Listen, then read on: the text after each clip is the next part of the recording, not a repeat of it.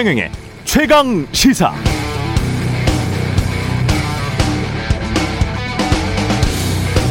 네, 오미크론 코로나 변이 바이러스에 대해서 알려진 건 많지 않습니다. 전염 속도가 매우 빠른 것 같다는 보도 정도. 이마저도 얼마나 전염 속도가 빠른지 예를 들어서 델타 바이러스보다 더 빠른 건지는 WHO 세계 보건기구도 아직 확답을 할 수 없다는 것이고요. 그래서 오미크론이 얼마나 위험한지 또 기존 백신을 돌파할 확률은 어느 정도나 되는지도 미지수입니다. 그럼 세 가지 시나리오 정도가 나오는데요. 첫 번째는 전염력도 강하고 치명률도 높은 최악의 상황을 상정해 볼 수 있겠습니다. 두 번째는 변이 바이러스가 확인은 되지만 흐지부지 사라질 확률도 있습니다. 실제로 람다나 뮤 변이 바이러스도 전 세계적으로 대유행하지 않고 그냥 흐지부지 사라져 버리는 상황이 있었습니다. 마지막으로 전염력은 매우 강하고 치명률이 현저히 낮다면 이게 최선의 시나리오인데요. 오미크론이 다른 변이 바이러스를 압도해서 인류가 집단 면역에 이르고 사망률은 별로 없는 독감 같은 걸로 변하게 될 수도 있겠습니다. 결론은 아직 모른다는 건데요. 우리가 몰랐을 때 더 무서운 거잖아요. 바이러스가 우리, 우리를 집어 삼키기 전에 우리의 불안한 마음, 인간의 공포가 인간을 망가뜨릴 수도 있다는 점도 경계해야 할 것 같습니다.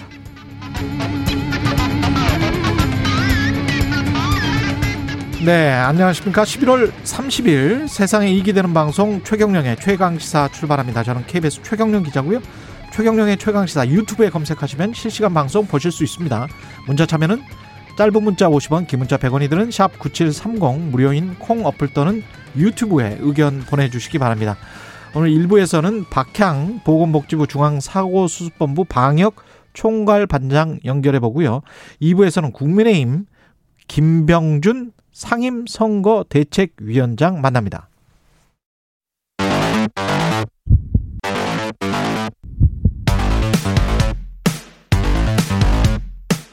오늘 아침 가장 뜨거운 뉴스 뉴스 언박싱 네, 뉴스 언박싱 시작합니다. 민동기 기자, 김민하 시사평론가 나와 있습니다. 안녕하십니까? 안녕하십니까? 예.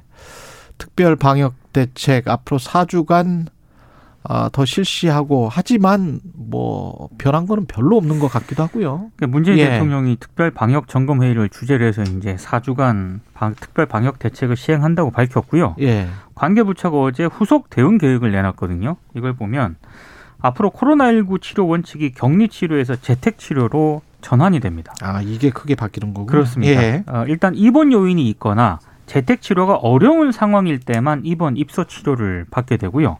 그리고 정부가 18세에서 49세 사이의 그 성인도 5개월 기준으로 추가 접종을 받도록 했습니다. 예.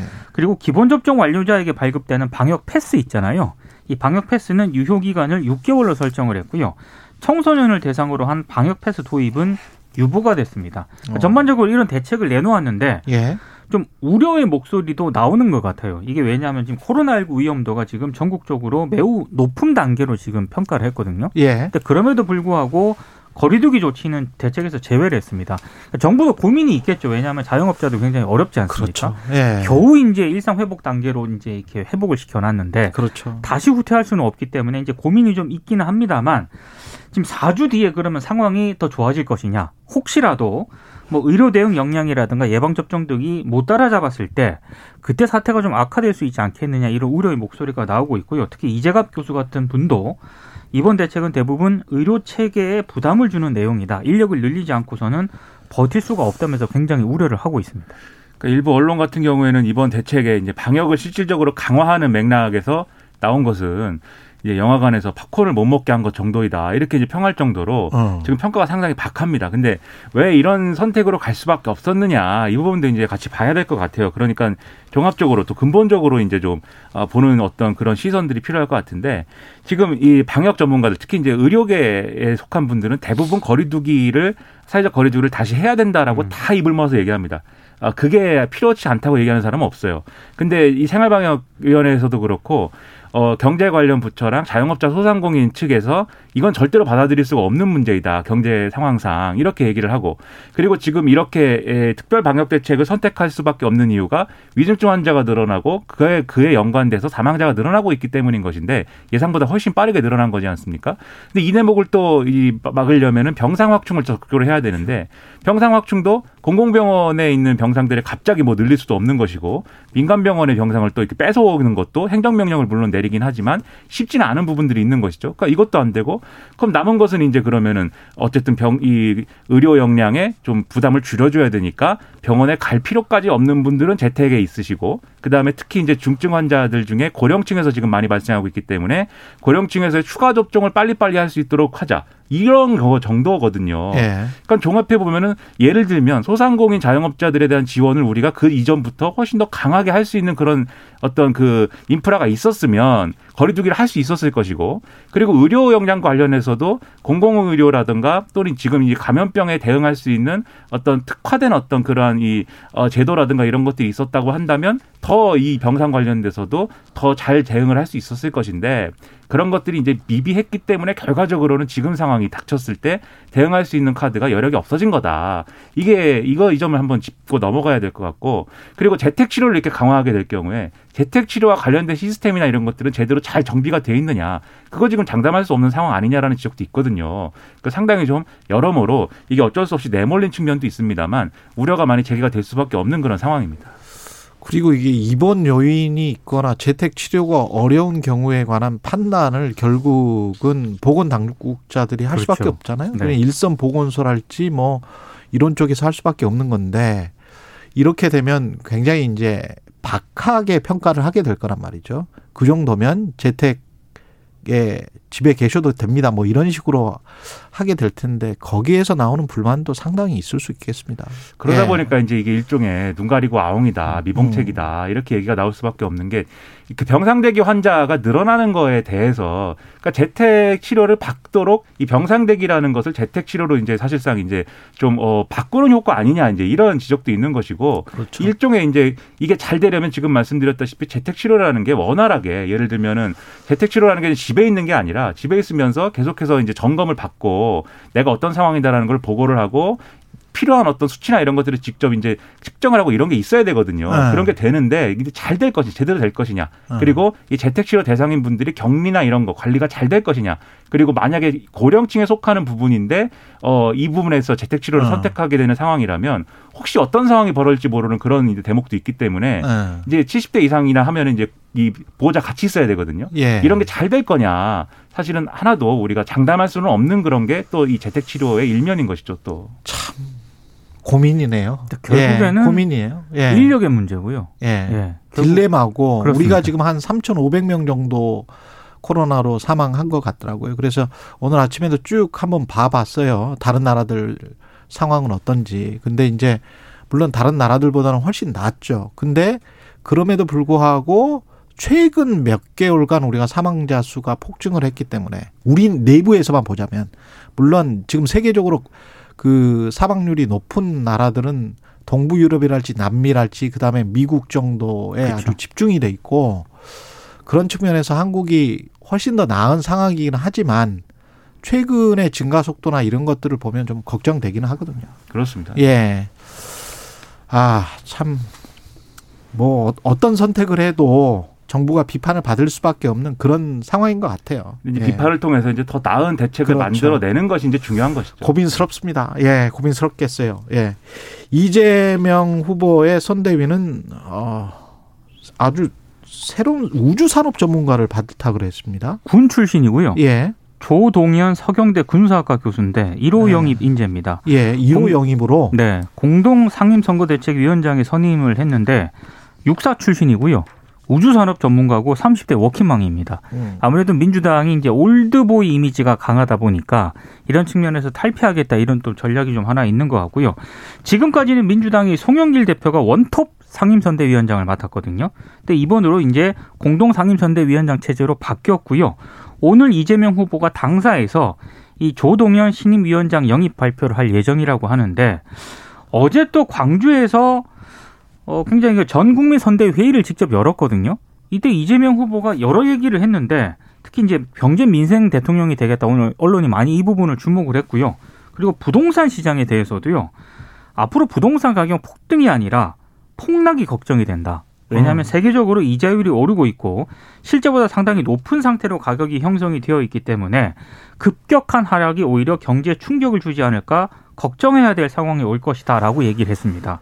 그리고 국토보유세를 좀 본인이 강력하게 주장을 하지 않았습니까? 예. 그런데 이 부분에 대해서도 국민들이 만약에 국토보유세 반대하면 안 하겠다라고 얘기를 했고요. 안 하겠다. 네. 국민들이 반대하면 반대하면 안 하겠다라고 얘기를 했습니다. 그리고 윤석열 후보가 자영업자 50조 손실 보상 주장을 하지 않았습니까? 이 부분에 대해서도 이재명 후보가 그 대통령 당선되고 할 게 아니라 지금 당장 할 수 있는 방안을 찾자 하고 오히려 역제안을 하기도 했습니다. 어. 여러 가지 재미있는 어제 얘기를 좀 한 것 같습니다. 그러니까 좀 컨셉이 명확할 필요는 있다고 봐요. 그래서 이재명 후보 어제 한 얘기들은 저는 이제 좋다고 긍정적으로 생각하는데 예. 일단 조, 조동영 교수 이분 같은 경우에는 상징성이 여러 가지가 있는 인물입니다. 그래서 음. 어, 나이도 젊고요. 저랑 거의 나이가 비슷합니다. 얼마나 군 출신의 젊습니까? 또 우주의 또 교수의 젊은 여성의 뭐 이렇게 나이. 빼고는 예. 문점이 없는 것 같습니다. 아니 저 저와 굉장히 나이가 비슷하기 때문에 엄청나게 예. 젊은 사람입니다. 예. 그래서 아주 신선한 젊은 피인 것이고 예. 그리고 안보 전문가이기도 하고 그다음에 평론가가 뭐 엄청나게 젊지는 않잖아요. 네. 상당히 젊습니다. 여기 두 분보다는 제가 한 세대가 뒤기 때문에 예. 그 아니 아주- 뭐 세대까지는 아닌데. 네, 네, 아주 젊고 그냥 예, 안보 세대는 전문가 30년이에요. 그, 정도, 그 정도는 아닌데 아니 네. 너무 그렇게 하지 마세요. 예. 네, 저도 한번 좀 칭찬 받아보고 싶었습니다 사람들에게. 근데 아무튼 이런 이제 좀 예. 이- 이런 전문가이기도 하고 안보 전문가이기도 하고 뭐 이런 여러 가지 요인을 갖고 있는데 너무 많은 상징성을 근데 워킹맘이기도 하고 너무 예. 많은 상징성을 한 사람에 집중하다 보니까 사실 또 그러다 보니까 어떤 사람이지 좀 이렇게 의문이 생기는 부분도 있을 거예요. 그래서 이 부분들을 앞으로 선거 전략상 잘 설명하는 게 중요하다고 생각하고요. 그리고 이제 민생 대통령, 경제 대통령 이 얘기한 거는 일종의 실용주의적인 리더십 그리고 유연한 리더십 이런 것들을 강조하기 위한 맥락인데 국민들이 이재명 후보한테 기대하는 것도 사실 이런 면모거든요.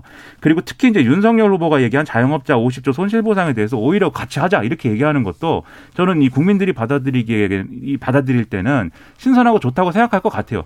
여야의 후보들이 서로 그렇게 죽일 듯이 싸우다가 이렇게 같이 할 수 있는 거에 대해서는 같이 논의하는 것은 굉장히 좋은 모습 아닙니까? 예. 다만 이 50조 얘기도 그동안 좀 현실성이 없다. 50조를 어디서 마련하느냐 이런 비판이 있었기 때문에 음. 반드시 50조를 이번에 예산이 꼭 만들어낸다 이런 개념이라기보다는 줄여서라도 그렇죠. 그렇죠. 50조로 예. 시작을 했지만 실질적으로 자영업자 소상공인에게 도움을 줄 수 있는 방안을 윤석열 후보하고 이재명 후보가 적시. 같이 만들어낸다. 이, 버- 이 방법을 보여주는 게 두 후보 모두에게 예. 상당한 도움이 될 거라고 저는 생각합니다. 어, 윤석열 후보는 이수정 교수를 공동 선대위원장으로 또 인선을 확정을 했고요. 그런데 국민의힘은 분위기가 좀 묘합니다. 일단 이준석 대표가 이수정 교수 반대했거든요. 예. 근데 선대위에 합류를 했고요. 특히 이준석 대표가 선대위 회의 전 어제 그 인터뷰를 했거든요. 그때 이수정 교수 영입이 지지층에게 혼란을 줄 수도 있다. 이렇게 반대 입장을 밝혔는데 얼마 뒤에 바로 이제 인선안이 통과가 됐습니다. 그러니까 이준석 대표 입장에서는 굉장히 좀 이상한 그런 모양새가 됐고요. 그리고 지금 공동선대위원장에 또 조경태 의원도 기용을 했거든요. 예. 아무래도 원팀 기조를 강조하겠다 이런 좀 의도가 있는 것 같고요. 그리고 장재원 의원이 강력하게 거론이 됐었던 후보 비서실장 예. 초선 서일준 의원이 임명이 됐습니다. 그리고 네거티브 검증 단장에는요 고발사주 의혹 고발장을 이 당에 전달을 해서 도마에 올랐던 정점식 의원이 또 선임이 됐습니다. 그 어제 그렇군요. 어제 상당히 특이했던 상황 중에 하나가 이준석 대표가 어제 하루 종일 이제 이른바 뭐 패싱 논란 이런 것에 계속 대응하다가 어 페이스북에다가 이제 의미심장한 한마디를 남기고 연락을 끊어버린 사건이 있었는데 예. 과연 그열그 의미심장한 글이 오늘 어떤 상황으로 이어질지 상당히 좀 뭐라 그랬는데? 그렇다면 여기까지입니다. 요것만 딱 썼습니다. 그렇습니다. 아, 그렇다면 여기까지입니다. 그래서 언론들의 어떻게 해석을 해놨나 제가 아침에 보니까요. 예. 어, 자기네들도 이제 추정을 해야 되지 않습니까? 그렇죠. 자세한 내막은 알 수 없지만 선대위 업무와 관련해 중대한 결심을 한 것으로 추측이 된다 이렇게 썼더라고요. 대부분. 그러니까는 이 시각들이 이런 시각들이 많은 것 같아요. 아예 선대의 업무를 보이콧할 것이다. 뭐 이런 그렇죠. 시각도 예. 있고 왜냐하면 이 세종시 방문이나 이런 일정들을 자신에게 알려주지 않은 상태에서 그냥 언론에 이준석 대표도 같이 간다 뭐 이렇게 나온 거에 대해서 언론 플레이를 한 거죠. 그렇죠. 왜 뭐, 물어보지 않느냐 이렇게 반응했는데 언론의 해석은 이렇습니다. 윤석열 후보 측에서 이준석 대표를 그러니까 뭐 이렇게 좀 어, 괴롭힌다거나 이렇게 배제한다거나 이렇다기보다는 아예 신경도 안 쓰는 거 아니냐 이런 해석이 지금 나올 정도거든요. 예. 그러니까 상당히 그거에 대한 불만 표출이라고 보는데 근데 이게 사실 이수, 이수정 교수 영입이라든지 이런 문제에서도 불거진 문제입니다. 이준석 대표가 이수정 교수 영입에 반대했는데 윤석열 후보가 밀어붙였다 뭐 이렇게 얘기가 되는 거잖아요. 예. 저는 이 여기에 총체적 난국이 있다고 보는데 첫째로 이수정 교수가 선대에 영입하는 것을 반대할 정도의 그런 이수정 교수가 그런 인물인가 그렇지는 않거든요. 전문가이고 그러니까요. 그렇죠. 전문가이고 반대할 이유가 이준석 대표는 왜 반대한 거예요? 일단 이대남 아, 쪽을 그 겨냥을 해서 때문에? 이준석 대표는 그게 이제 득표 전략이라고 생각을 하고 있는데 이수정 교수는 어떤 그런 이미지와는 맞지 않는다. 그래서 오히려 지지층 확보에 걸림돌이 될 수 있다라고 생각을 하는 것 같습니다. 이준석 대표의 생각은. 그러니까 지금 뭐 범죄 심리학이나 프로파일링이 문제여서 반대하는 건 아니지 않습니까? 그렇죠. 말씀하신 네. 대로 결국 그 문제인데 그거 좋은 전략이냐 상당한 의문인 것이고 그렇죠. 그리고 이수정 교수가 영입 못할 정도 인물도 아닌데 이걸 굳이 반대하고 있다. 그런데 이 반대를 뚫고 윤석열 후보가 이수정 교수를 임명한 맥락이 데려온 맥락이 이준석 대표 패싱이다. 이 최악의 조합이요. 이게 아니라 거꾸로 돼야죠.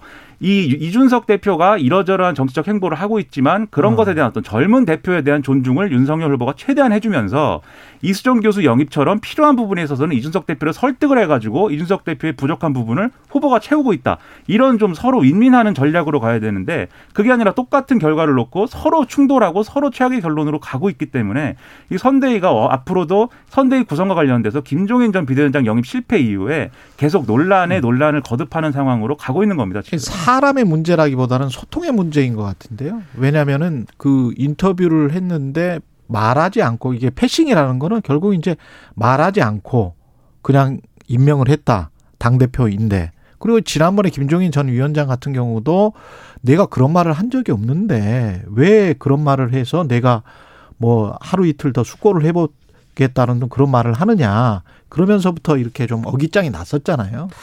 그 그러니까 이 소통의 문제가 좀 있네요. 소통의 예. 문제 플러스 음, 기본적으로 전략의 문제가 큰 것 같습니다. 전략의 문제. 예.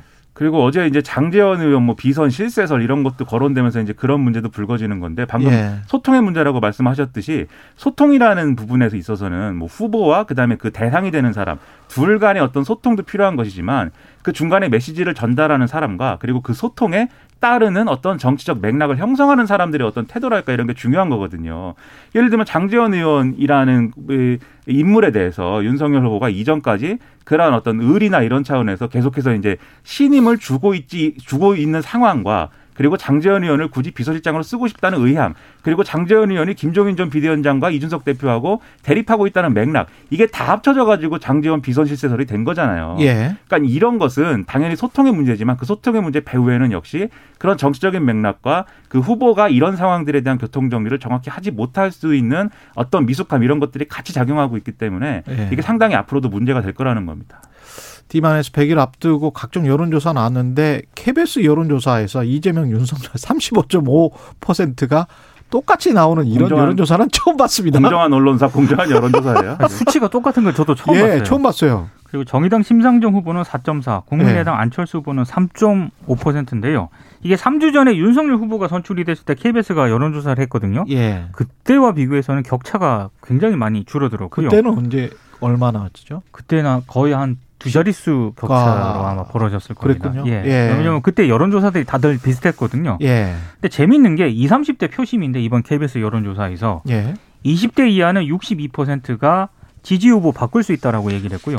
30대는 또 절반 가까이가 지지 후보 바꿀 수 있다라고 얘기를 했습니다. 그러니까 20, 30대는 여전히 표심이 그렇지. 유동적이다 이렇게 좀 평가를 하고 있는 것 같고요. 근데 비호감도는 사실 별 의미가 없는 것 같습니다.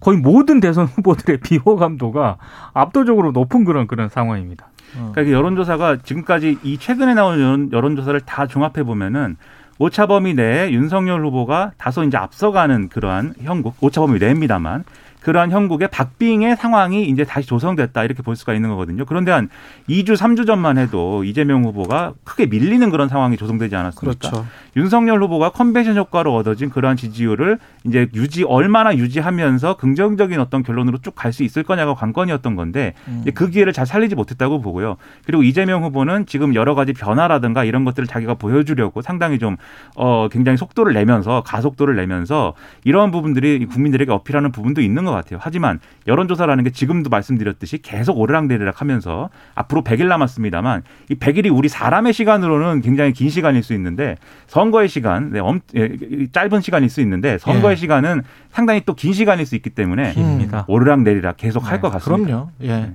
방금 말씀드린 여론조사 KBS가 한국 리서치에 의뢰해서 지난 26일부터 사흘간 전국 만 18세 이상 남녀 1000명에 대해서 휴대전화 가상번호 활용한 전화 면접 방식으로 조사를 했고요.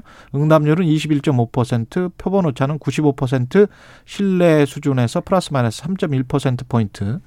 자세한 내용은 KBS 홈페이지나 중앙 여론조사 심의 홈페이지 가시면 됩니다. 오늘 여기까지 해야 되겠습니다. 또 40분 넘었네요.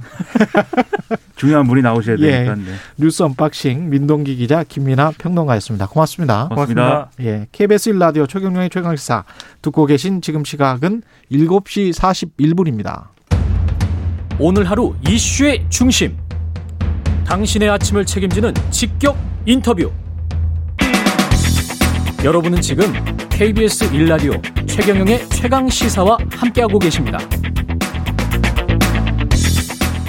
네, 어제 코로나19 대응 특별 방역 점검 회의 합, 합동 브리핑이 있었고요. 지난 4주간의 단계적 일상 회복 1단계와 좀 달라질 거는 같은데 확 달라지는 거는 아닌 것 같고요. 박향 보건복지부 중앙사고수습본부 방역 총괄 반장 연결돼 있습니다. 안녕하세요. 네, 안녕하세요. 박향입니다. 예. 그 1단계 일상 회복 기간 중인데 4주간 네네. 유지를 하기로 했습니다. 네네. 예. 뭐 조그마한 것들이 좀 바뀌고요. 이게 이렇게 유지하기로 한 이유는 뭘, 뭘까요? 네, 저희들이 단계적 일상회복 가는 처음 발표를 할 때, 예. 이번에는 4 플러스 2의 원칙을 말씀드렸어요. 그래서 4주간 한번 지켜보고, 그 다음에 평가를 통해서, 어, 단계를, 그, 다시 완화할 건지, 계속할 어. 건지, 예. 네, 이런 평가를 하기로 했었는데요. 이제 4주간 지나가면서 저희들이 그런 위험도 평가들을 했었습니다. 근데 이제 당초 예상했던 대로 확진자 수는 꾸준히 늘었고요. 예. 근데 이제 그 중에 특히 이제 저희가 눈여겨봤던 게 어, 위중증 환자가 급속하게 늘었어요. 예. 그러니까 예상보다도 확진자 숫자는 예상을 했던 대로보다는 오히려 안정적으로 늘어난 거에 비해서 위중증 환자가 많이 늘었어요. 특히 이제 그 돌파 감염, 예. 그다음에 미접종자 중심의 확진 확산세 뭐 이런 거면서 그리고 특히 이제 저희가 위험하다고 봤던 게 이제 그 위중증 환자가 저희들이 10월 넷째 주한 300명대였던 게 지금 11월 셋째 주는 570명으로 거의 600명 가까이 됐습니다. 예. 그리고 이제 위중증 병상도 70% 75%까지 육박을 했고요. 그래서 일단은 현 단계를 4주간은 더 유지하는 게 맞겠다라고 판단을 한 것입니다. 아니 지금 쭉 말씀 들어보면 위중증 환자가 많이 늘었고 병상 확보도 지금 어 간당간당하고 뭐 이런 상황인데 네. 사 4주간 유지를 한다는 거면은 앞뒤가 좀 맞지가 않는 거 아니, 아닙니까? 그 네, 이제 완화를 하느냐의 문제에서 완화를 하지 않고 그대로 예. 지금 더 이 단계를 아. 유지를 한다는 것이죠. 네네. 그렇군요. 그러, 그러면 이게 좀 더 이 강화를 해야 된다 그런 주장은 혹시 없었습니까? 이제 당연히 강화해야 된다는 주장도 있었습니다. 예. 그래서 이제 그런 부분들은 이제 조금 그 저희들이 또 병상 상태라던가 아니면 지금 확자 확산세 그 상황 현재는 저희들이 이제 그 중증 병상이라든지 또 뭐 활용도 재고라든지 이런 거를 통해서 유지를 하고 있기 때문에 그거는 매주마다 주간 위험도 평가는 계속 진행을 하고 있습니다. 그래서 이번 또 주간 위험도 평가를 좀 한 번 더 해야죠. 예. 그거 뭐 매일 매일 그런 위험 평가들이 진행이 되고 그렇군요. 있으니까요. 예. 네네. 잘 하시겠지만 그 중환자실이랄지 뭐 이런 게 뭐 거의 100% 차고 있다. 지금 80%가 넘었다. 이런 보도들이 네네. 계속 나오고 있잖아요. 네네. 그게 지금 우리가 걱정을 해야 되는 수준입니까? 어떻습니까? 일단은 상당히 좀 긴장을 하고 봐야 됩니다. 저희들이 예. 작년 10월, 11월, 11월 말 12월에도 확진자가 엄청 많이 늘었었잖아요. 예. 그때 저희가 확보했던 병상이 한 4,500병상 정도 됩니다. 근데 지금 현재 저희가 확보하는 병상이 24,750병상 정도 돼요. 예. 그리고 추후로도 더 한 2,500병상 정도가 더 늘 예정입니다. 어. 그럼에도 불구하고 이제 확진자들이 많이 는 상태인데 지금 특히 이제 수도권을 중심으로 해가지고 75%막 80%까지 넘는 데도 있고요. 그래서 이제 현재는 이제 비수도권까지 포함해서 이제 애초부터 저희들이 이런 병상 부분은 어, 확산세가 계속됐을 경우 전국 단위로 관리를 하겠다라는 방침이 원래 있었고요. 그래서 현재는 지금 비수도권까지 다 포함한 그런 병상 배정으로 지금 유진을 하고 있습니다. 그래서 이제 그뭐 현재 한다고 해서 계속 우리가 모든 병상을 다 코로나 병상으로만 쓸 수는 없지 않겠습니까? 예. 특히 중환자 병상으로 보면 전국에 한 상급 종합병원이랑 포함해서 한 만 개 정도가 있어요. 어. 그 중에서 저희가 한 1,150개 정도를 쓰고 있으니까 한 10% 정도를 쓰고 있는 것이죠. 그래서 이제 이 여기서 또 더 필요하면 추가 확보도 하겠지만 또 이제 이- 그로 인해서 또 다른 질환에 영향을 미쳐서는 안 되겠지 않습니까? 예. 그래서 이제 그런 것들을 좀 상황을 보면서 지금은 어떤 그 병상의 효율화 문제라든지 또 중환자 병상뿐만 아니라 준중환자 병상, 중등증 병상 또 아울러 재택 치료 이런 것들을 좀 저- 골고루 활용을 하면서 환자들이 확진자가 이제 코로나는 되게 한 일주일에서 열흘 정도면 감염력이 떨어지기 때문에 이제 그분들을 일반 병상으로 옮긴다든지 이런 효율화를 통해서 저희들이 좀 대응을 하고 있습니다. 그 돌파 감염이 늘어나고 있다라고 아까 말씀하셨잖아요. 네네. 예, 이게 연령대는 주로 어떻습니까? 돌파 감염 연령대? 돌파 감염은 아무래도 연령대 고령층이 훨씬 더 많고요. 예. 그다음에 이제 접종률 자체가 이제 성인들에게 많다 보니까 60세 이상에서 더 많이 나오고 아. 돌파 감염 또한 어 감염만 나오 더 많이 될 뿐만 아니라 위중증으로 가는 경우도 더 많습니다. 어. 그래서 이제 저희들이 지금 가장 집중하고 있는 것은 지금 아이들 청소년들 접종률은 한 20%밖에 안 되거든요. 예. 그럼에도 불구하고 돌파 감염이 있다 하더라도 어떤 그 백신 효과들은 유지하고 있기 때문에 어. 지금은 추가 접종에다가 좀 집중을 많이 하고 있습니다. 근데 그 제가 그냥 잘 모르는 상황에서 상식적으로 생각을 해보면 몇 개월 전에 백신을 맞지 않은 상황에서 어 우리가 위중증 환자랄지 사망자 숫자를 비교를 해보면 네네. 그것과 지금 현재 백신을 전 국민이 어 특히 18세 이상 성인 같은 경우는 80% 이- 이- 정도가 지금 완전 접종을 한 거잖아요. 2차 접종까지 한 거잖아요. 네네네네. 그런 상황에서의 위중증 환자의 증가와 어, 사망자 증가가 훨씬 더 많거든요. 그 네, 네. 백신을 안 맞았을 때 상황보다 네. 이건 어떻게 설명이 가능하죠? 이제 그게 이제 의료적 대응과 비의료적 대응 어, 그 조치하고 관- 아. 상관관계입니다. 예. 그러니까 이제 접종을 저희들이 당초에 저희들이 7, 80% 가까이 접70% 넘어가지고 그 사회적 예상을 보고 했잖아요. 그랬죠, 그랬죠. 그럼에도 불구하고 저희들은 확진자가 늘 거라는 예상을 했어요. 그것은 예. 왜냐하면 그런 모든 그 거리두기나 이런 게 완화되면 접촉이 당연히 늘 거고 그다음에 백신이라는 게 100% 완료 완성은 없어요. 예. 근데 당초에 이제 그 제약사나 이런 데서도 6개월은 갈 거다라고 생각을 했겠죠. 했죠. 예. 그러면 어쨌든 저희가 이, 금년 2월부터 접종을 시작했고 5월에 마친 분들이 있고 그러면 이제 6개월 지나는 시점이 점점 다가오고 있고 또 미접종자들은 여전히 100만 명 이상이 존재를 하잖아요. 예. 그래서 이 숫자들이 접촉 음, 거리두기가 완화되면 어쨌든 이동량이 늘 거고 접촉이 늘 거니까 늘어날 거다라고 생각을 했죠. 그래서 확진자는 당연히 는 거고 그럼 위중증자는 왜 늘었느냐? 저희들이 이제 그 아무래도 위험한 순부터 이제 접종을 시작했잖아요. 예. 그러니까 그 접, 백신의 효과가 떠- 이제. 떨어지는 것도 역시 위험한 순서부터 떨어진 거죠. 그거는 결국 나이다.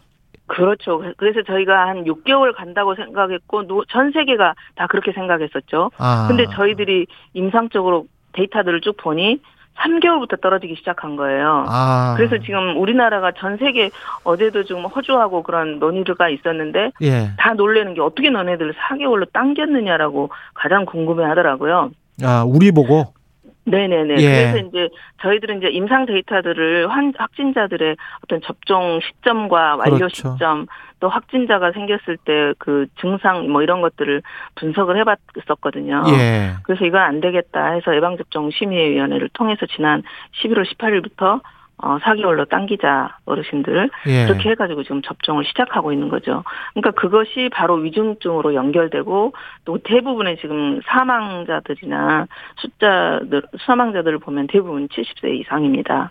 그렇군요. 40대, 50대는 아주 오래된 기저질환이 있거나 또 그러지 않는 경우가 가끔씩 있지만 예. 대부분은 70대 이상이거든요. 그래서 이제 초창기에는 주로 또 그 요양 시설을 중심으로 거기가 또 제일 먼저 접종을 했죠. 예. 근데 우리 지역사회 어르신들도 또 5월부터 또 맞기 시작했거든요. 예. 근데 지난 11월 초까지는 주로 그 요양 시설 중심으로 확진자들 또 돌파 감염 또 위중증 환자들이 많이 나왔는데 예. 지금은 이- 이미 지역사회 어르신들 숫자가 더 높습니다. 아. 한 80% 정도는 어 어르신들 중에도 어 60세 이상 중에 확진자 중에 지역사회가 80%예요. 지금 한 2분 정도 남아서 꼭 필요한 네네. 질문이 이건 것 같아요. 이번 그 조치에서 가장 다른 게 재택 치료거든요. 재택 치료. 네네네. 입원 요인이 있거나 재택이 어려운 경우를 를 빼고는 재택 치료가 원칙이잖아요. 네네. 그러면 입원 요인이 있거나 재택이 어려운 경우를 어떻게 판단을 하고 이 누가 판단을 하고 얼마나 신속하게 판단이 내려지는 겁니까? 네네. 저희도 이제 특히 수도권을 중심으로 해서는요, 환자 배정 팀이 이제 전문의들이 배정이 되어 있습니다. 네. 그래서 이제 확진자가 나오면은 그 역학조사서를 보건소에서 내고 거기에서 완전히 무증상 경증이거나 이러한 경우를 제외하고는 전부 그쪽으로 배정을 보냅니다. 그러면 네. 전문의들이 그걸 보고 어 저기 재택이라든지 병원 뭐 중, 종합병원 이런 식으로 판정을 내립니다. 그래서 이제 주로 일단 의사들이 판정을 내리고요. 그러면 그렇게 판정을 내리고 난 다음에 경과가 좀 안 좋다. 네. 그래가지고 다시 연락이 왔단 말이죠. 가령 뭐 24시간 정도 지난 다음에. 네네. 그러면 또 판정 받을 수 있습니까? 네네, 그거는 계속 하루에 두 번 내지 세 번까지 모니터링을 하기 때문에요. 아, 그렇군요. 재택인 경우는 그 협력병원이 지정되고 그 의료진들이 모니터링을 합니다. 그래서 그런 시스템이 되어 있고 응급 시스템도 역시 저희들이 이제 응급 이송 병상을 정한다든지 24시간 상담 진료를 한다든지 또 저희들이 예비 구급차도 137대 정도 투입을 했고요. 아, 인력도 충원을 좀 한 상태입니다. 그렇군요. 마지막으로 청취자분들에게 당부 좀 해주세요. 지금 아, 지금 이제 많이들 걱정들 하고 계시는데요. 예, 지금은 가장 어르신들을 중심으로 해서 추가 접종 많이 좀 서둘러 줬으면 좋겠고요. 예, 또 특히 또 한 축을 이루고 있는 게 청소년들입니다. 지금 청소년 예방접종 비율도 20%대밖에 아니기 때문에 예, 우리 부모님들께서 우리 아이들의 건강 또 우리 지역사회 전체의 건강을 위해서 예방접종 좀 서둘러 주시고 지금 조금 더 마음의 긴장을 다시 다잡아줬으면 좋겠습니다. 알겠습니다. 저희들이 보니까 여기까지 하겠습니다. 이완이 많이 됐고요. 예, 예. 방역 수칙 안 지키는 분도 많습니다. 박향 보건복지부. 중앙사고수습본부 방역총괄 반장이었습니다. 고맙습니다.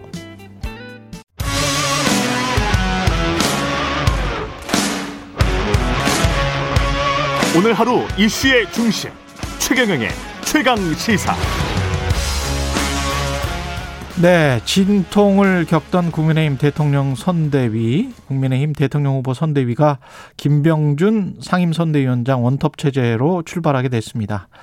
윤석열 대통령 에, 선거 후보 김종인 선 전 비대위원장과의 갈등 속에 사실상 김- 김병준 상임 선대위원장에게 힘을 실어준 것인데요. 김병준 위원장님 직접 나와 계십니다. 안녕하세요. 예, 안녕하십니까. 예.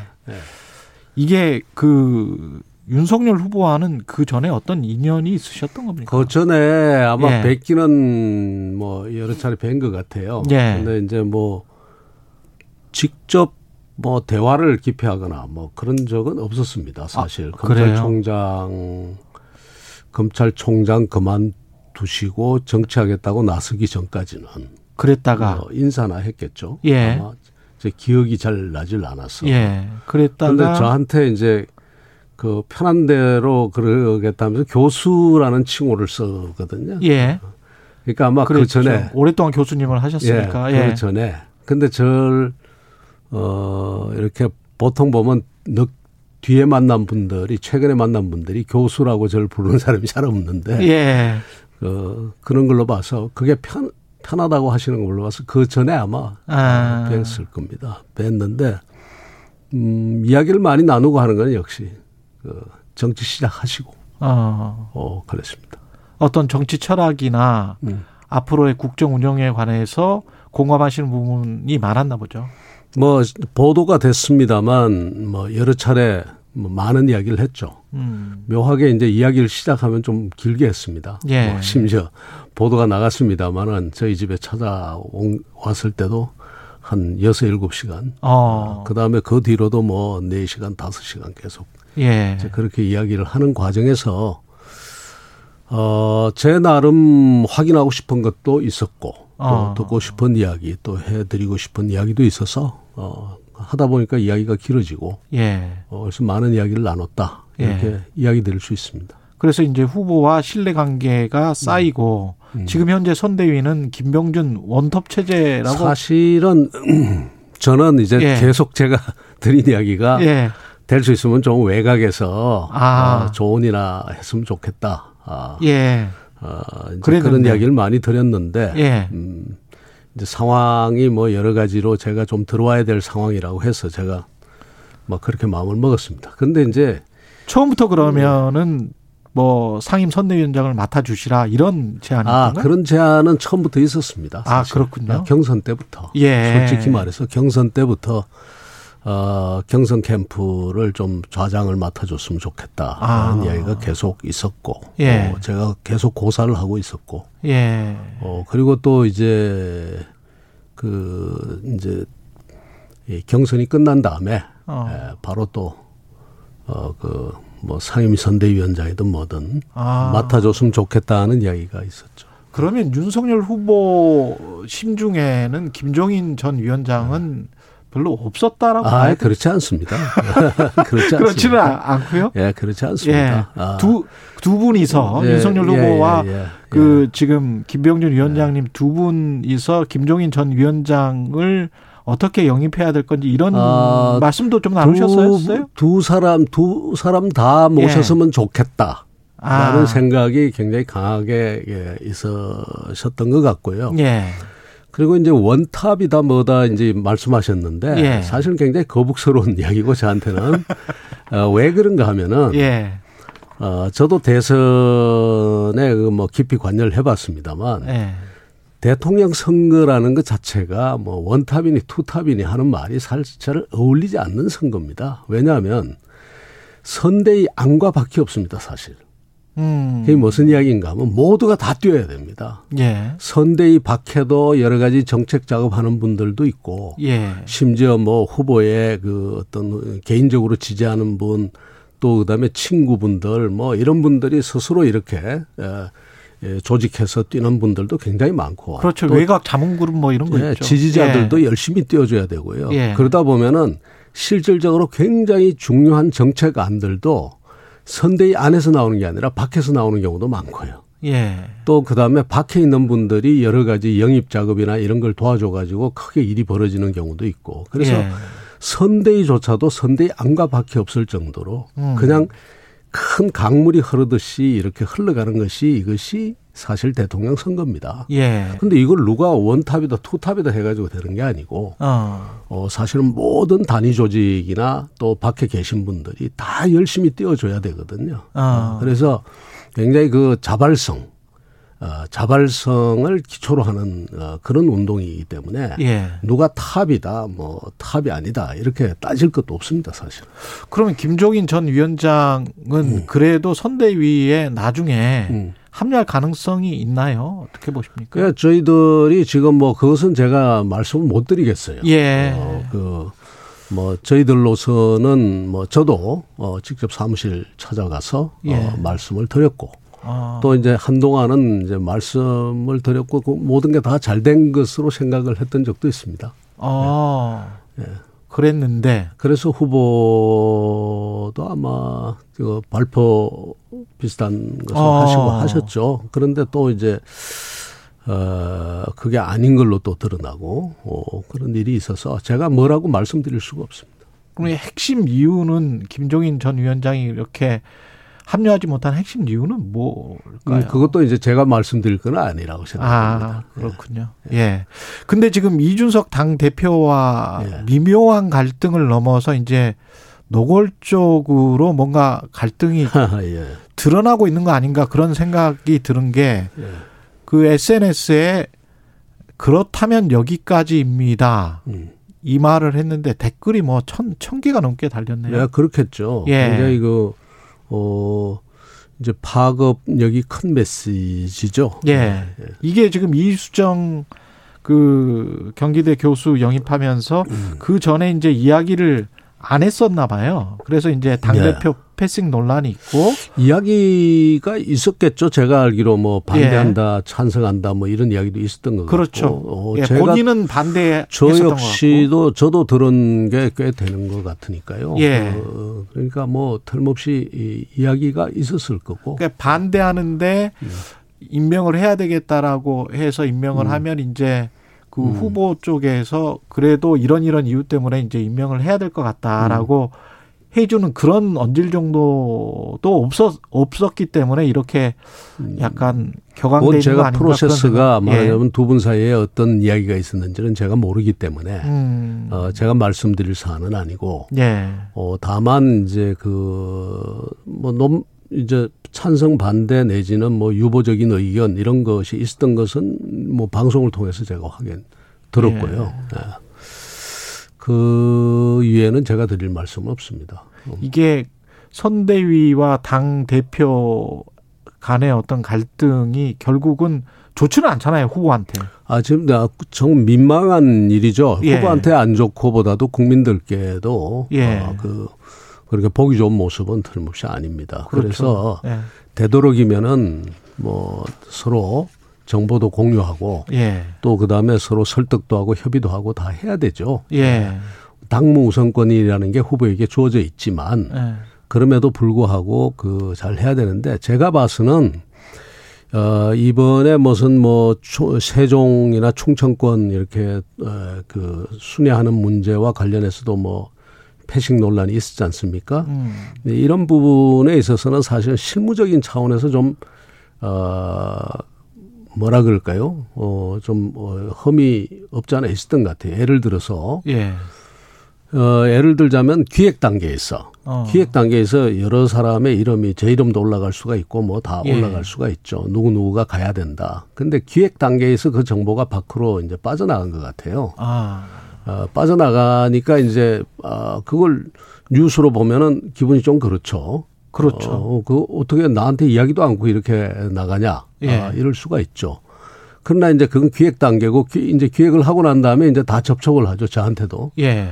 저한테도 접촉이 어, 와가지고 저한테도 그 선대위에서 그 세종을 가는 걸로 저희들이 기획을 했는데 세종을 가시겠습니까? 라고 이야기한 게 오후 늦게입니다. 아. 어, 오후 늦게 와서, 아, 그럼 뭐, 난 당연히 가야지. 예, 라고 하고 이제 제 일정을 다 조정하고 했는데 예. 실질적으로 그 스케줄이 다 확정돼 가지고 저한테 통보된 게 그 전날 밤 10시 반입니다. 어. 아, 그 정도로 이제 그 프로세스가 좀 오래 걸렸는데 예. 그 중간에 그 기획하는 것들이 이제 밖으로 빠져나가면서 어. 어, 패싱 논란이 있었던 것 같습니다. 알겠습니다. 그 상임 선대위원장 되시고 주말에 기자회견을 예. 열었는데 예. 첫 일성이 이제 민주당 이재명 후보를 향해서 음. 상당히 이제 세게 말씀을 하셨습니다. 예. 실행력 이면에는 전제적 사고와 판단 음. 기준, 폭력적 심성이 있다는 것을 네. 잊어서는 안 된다. 예. 이렇게 판단하시는 의미 여러 가지를 다 여러 예. 가지를 오래 우리가 그 봐왔을 것 아닙니까? 예. 그 가족 내에 여러 가지 있었던 일이라든가 예. 또그 다음에 이제 그 대외적인 그 활동을 하면서 있어 왔던 일들을 여러 가지를 보고서 예.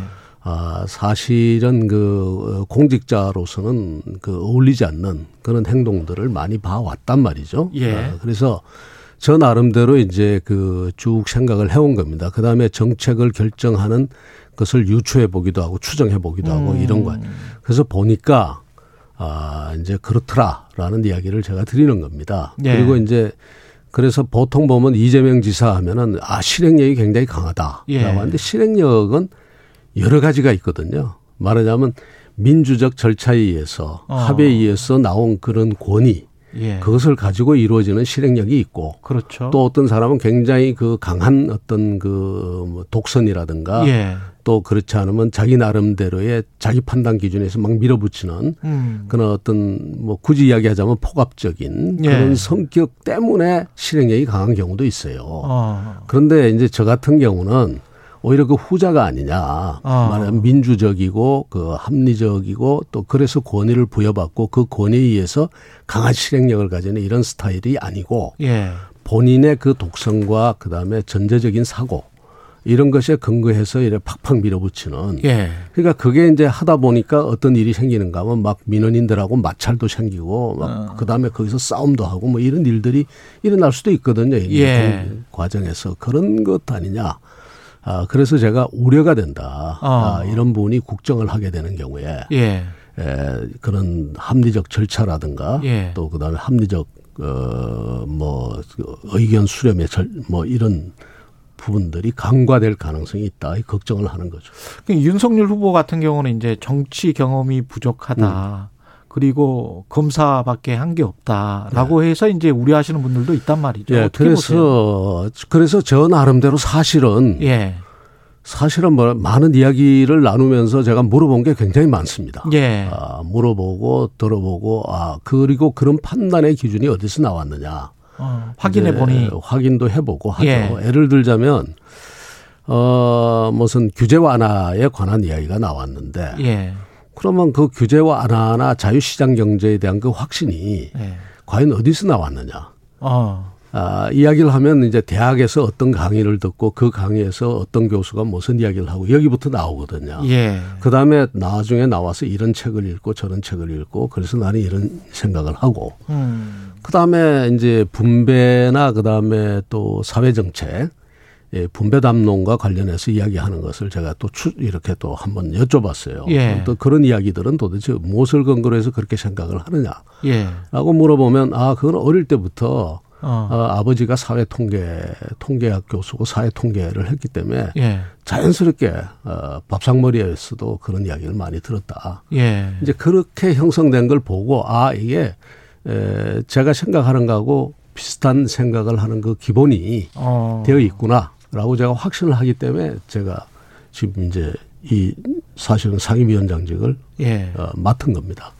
그 구체적으로 그러면 앞으로 이제 선대위가 음. 이게 윤석열 후보의 정책이다라는 어떤 구호 모토로 삼을 만한 어떤 정책들은 많이 개발을 하고 계실 것 같은데 예, 어떻습니까? 이제 저도 이제 본격적으로 신경을 쓰고요. 그 예. 전에도 이제 사실은 지금까지 나온 것들은 대체적으로 현안이 되는 것에 대한 반응입니다. 그렇죠. 어, 예. 뭐 종부세나 어, 뭐, 뭐, 예, 이런 여러 가지 그 현안에 대해서 이렇게 이렇게 반응하는데 예. 실제로 이제 그런데 그 속을 자세히 들여다보고 예. 그 다음에 조금 그 정책에 관해서 이렇게 전공을 하시는 분들이나 보면 예. 아 이분이 어디로 향하고 있다는 게 사실 지금 보입니다. 그 어디로 향하고 있습니까? 어, 기본적으로 시장 자유시장 경제, 자유시장 예, 경제, 자유시장 경제 규- 규- 규제 완화를 중심으로 하는 규제 완화를 중심으로 하는 그 자유시장, 자유시장 경제. 경제를 향하고 있고요. 예. 그러면서 어이 배분과 분배 음. 예, 이 문제도 같이 지금 거의 균형적으로 고민을 하고 있거든요. 균형적으로 예. 고민을 하고 있다. 이제 그런 것이 이제 저희들 눈에는 이제 저는 음, 어떻게 보면 평생 어, 정책을 그래서 가지고 예. 이제 그. 살아왔던 사람이니까 어, 제 눈에는 이제 그게 확실히 보이는 겁니다. 예. 그래서 이런 것을 바탕으로 해서 예. 어, 이제 이제 그 새로운 뭐 여러 가지 큰 어. 정책들이 제시가 될 겁니다. 그 너무 잘 아시겠지만 지금 현재 이제 굉장히 빈부격차가 심해졌지 예. 않습니까? 선진국 다 예. 포함해서 우리나라도 예. 마찬가지고. 예. 그러면 이제 시대 정신이 특히 이제 자산 격차가 심해졌고 예. 이런 상황에서 이게 이걸 좀 좁히는 정책이나 그런 시대 정신으로 가야 될 것 같은데 예. 그럼에도 불구하고 자유시장 경제로 가야 됩니까? 예. 그, 어, 제가 이렇게 이야기를 드리겠습니다. 예.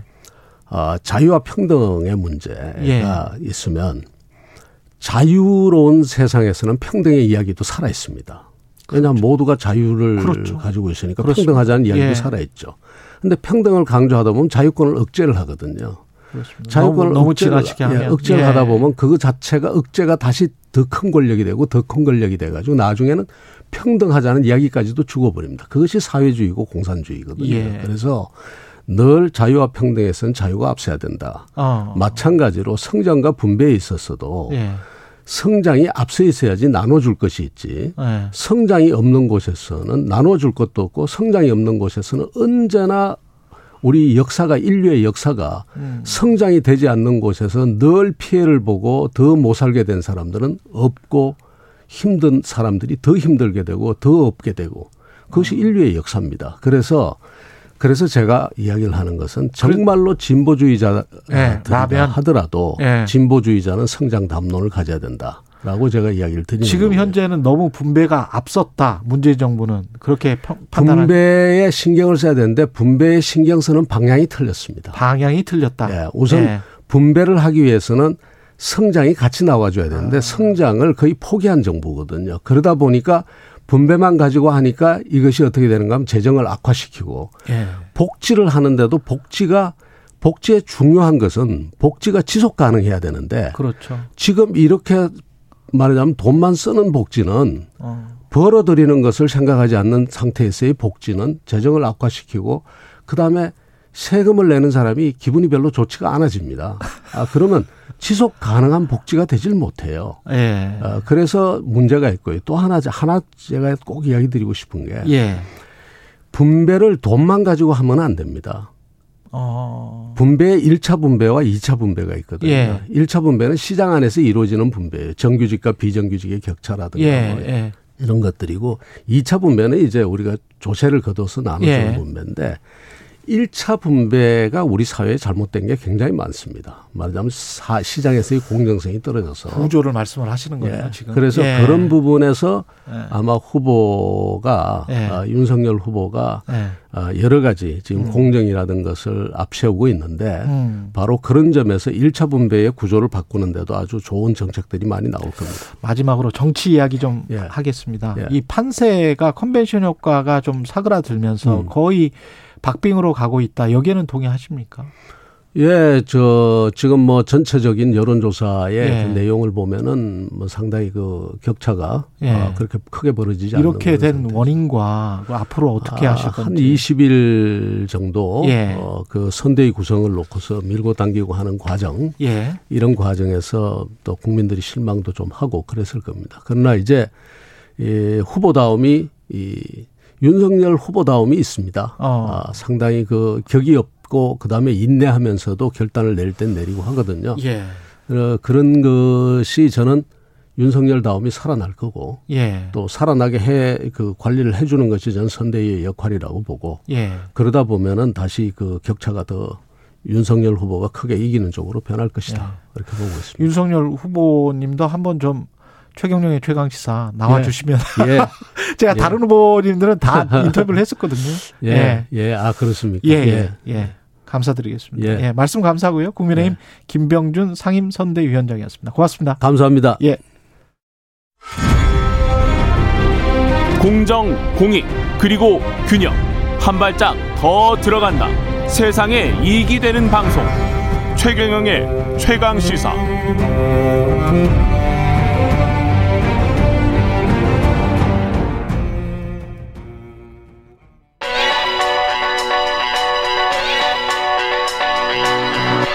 최강 시사 시네리의 눈.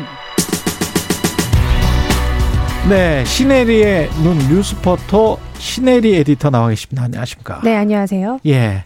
오미크론. 네. 예. 너무 저 우리가 너무 과대 포장돼 있는 거 아닌가? 지금 아직 몰라요. 네, 오미크론. 맞습니다. 네. 어제 뉴욕 증시가 네. 굉장히 또 갑자기 반등을 반등했죠. 했습니다. 그래서 예.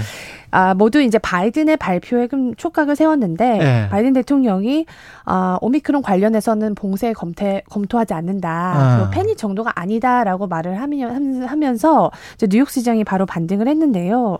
지금 이제 WHO도 입장을 공식적으로 내놓은 걸 보면 물론 오미크론이란 변, 변이 자체가 지금 세계적으로 굉장히 우려가 되고 있고 예. 매우 큰 위험 요인은 되고 있지만 아직까지 이 이게 얼마나 심각할지는 결과가 나오지 않은 상태여서 몰라요. 예, 예. 섣불리 우리가 뭐 이렇다 저렇다라고 할 수 있는 단계는 아니다라고 예. 했고요. 일단 어, 각국에서는 뭐 환자 수 급증이나 보건 시스템 같은 거를 조금 강화할 필요는 있다 이렇게 얘기를 했습니다. 근데 아직까지 이제 한 2주 정도 좀 걸릴 것으로 보여요. 이렇게 예. 명확한 아, 데이터가 나오려면요. 그래서 일단은 어 2주간은 좀 변동성과 이 우려감은 어, 지속될 것 같습니다. 이게 감염이 지금 확인된 국가들 뭐 네. 그 숫자는 많지 않을지라도 뭐 네. 여행객도 있고 그 렇지만 유럽이나 홍콩까지 지금 몇 개국이나 됩니까? 15개국이 지금까지 좀 확인이 됐습니다. 뭐 영국, 독일, 이탈리아, 체코, 오스트리아, 벨기에, 호주, 이스라엘, 홍콩, 네덜란드, 덴마크, 프랑스, 캐나다. 북미는 지금 미국에서는 아직까지는 뭐 발견된 건 없다고 하는데 캐나다에서 캐나다가 있으면 네, 그게 참 있다고 봐야 되겠네. 네, 붙어 있는 예. 나라니까요. 예.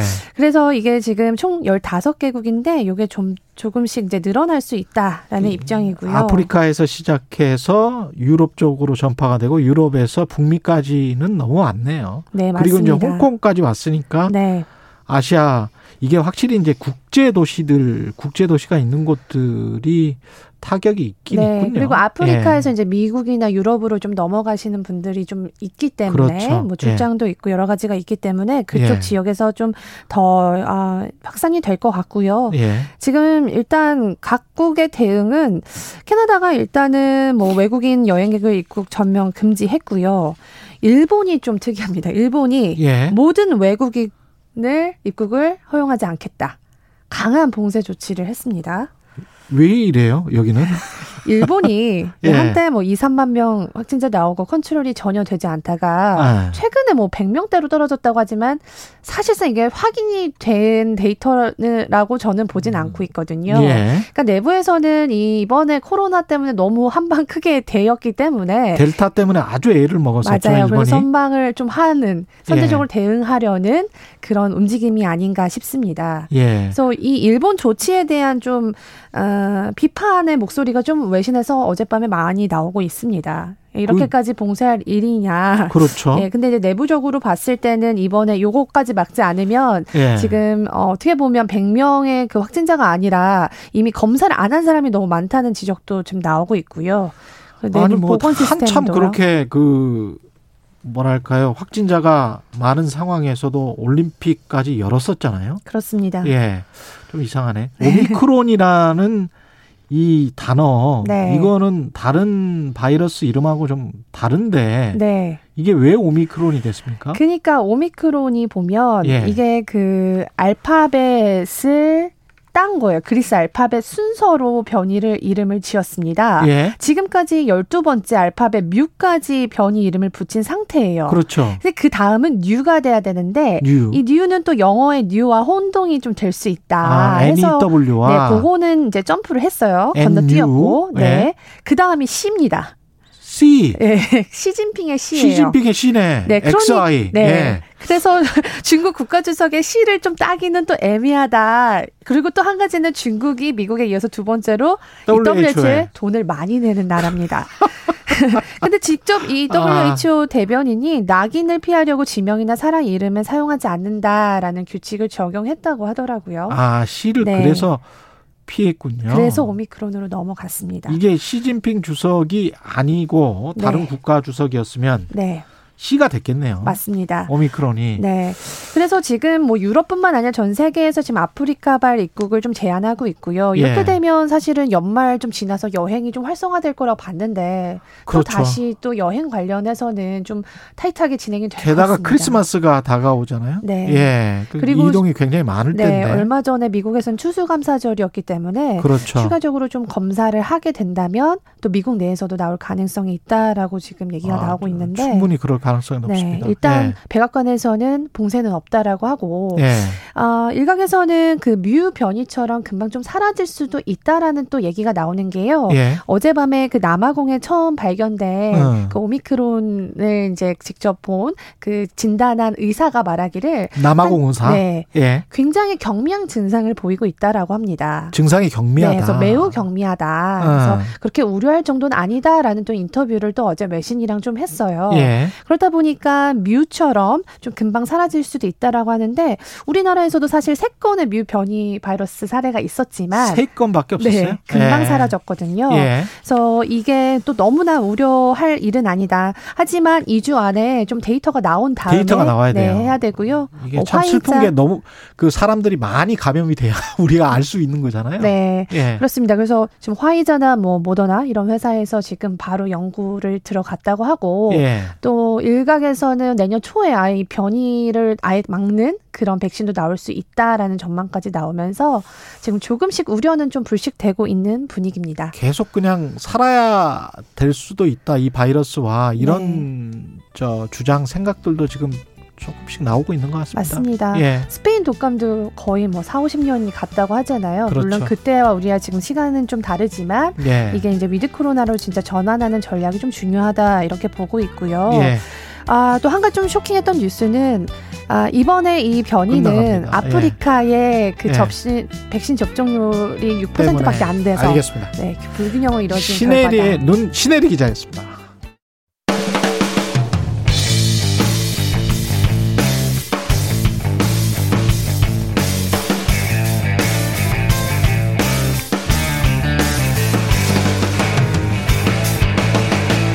최경영의 최강 시사.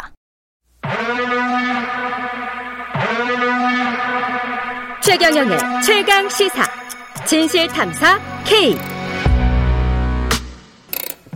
네, 뉴스 속 사건의 진실을 깊이 있게 파헤쳐보는 시간입니다. 진실 탐사 K 현근택 변호사 그리고 최단비 변호사와 함께합니다. 안녕하십니까? 안녕하세요. 예. 네, 안녕하세요.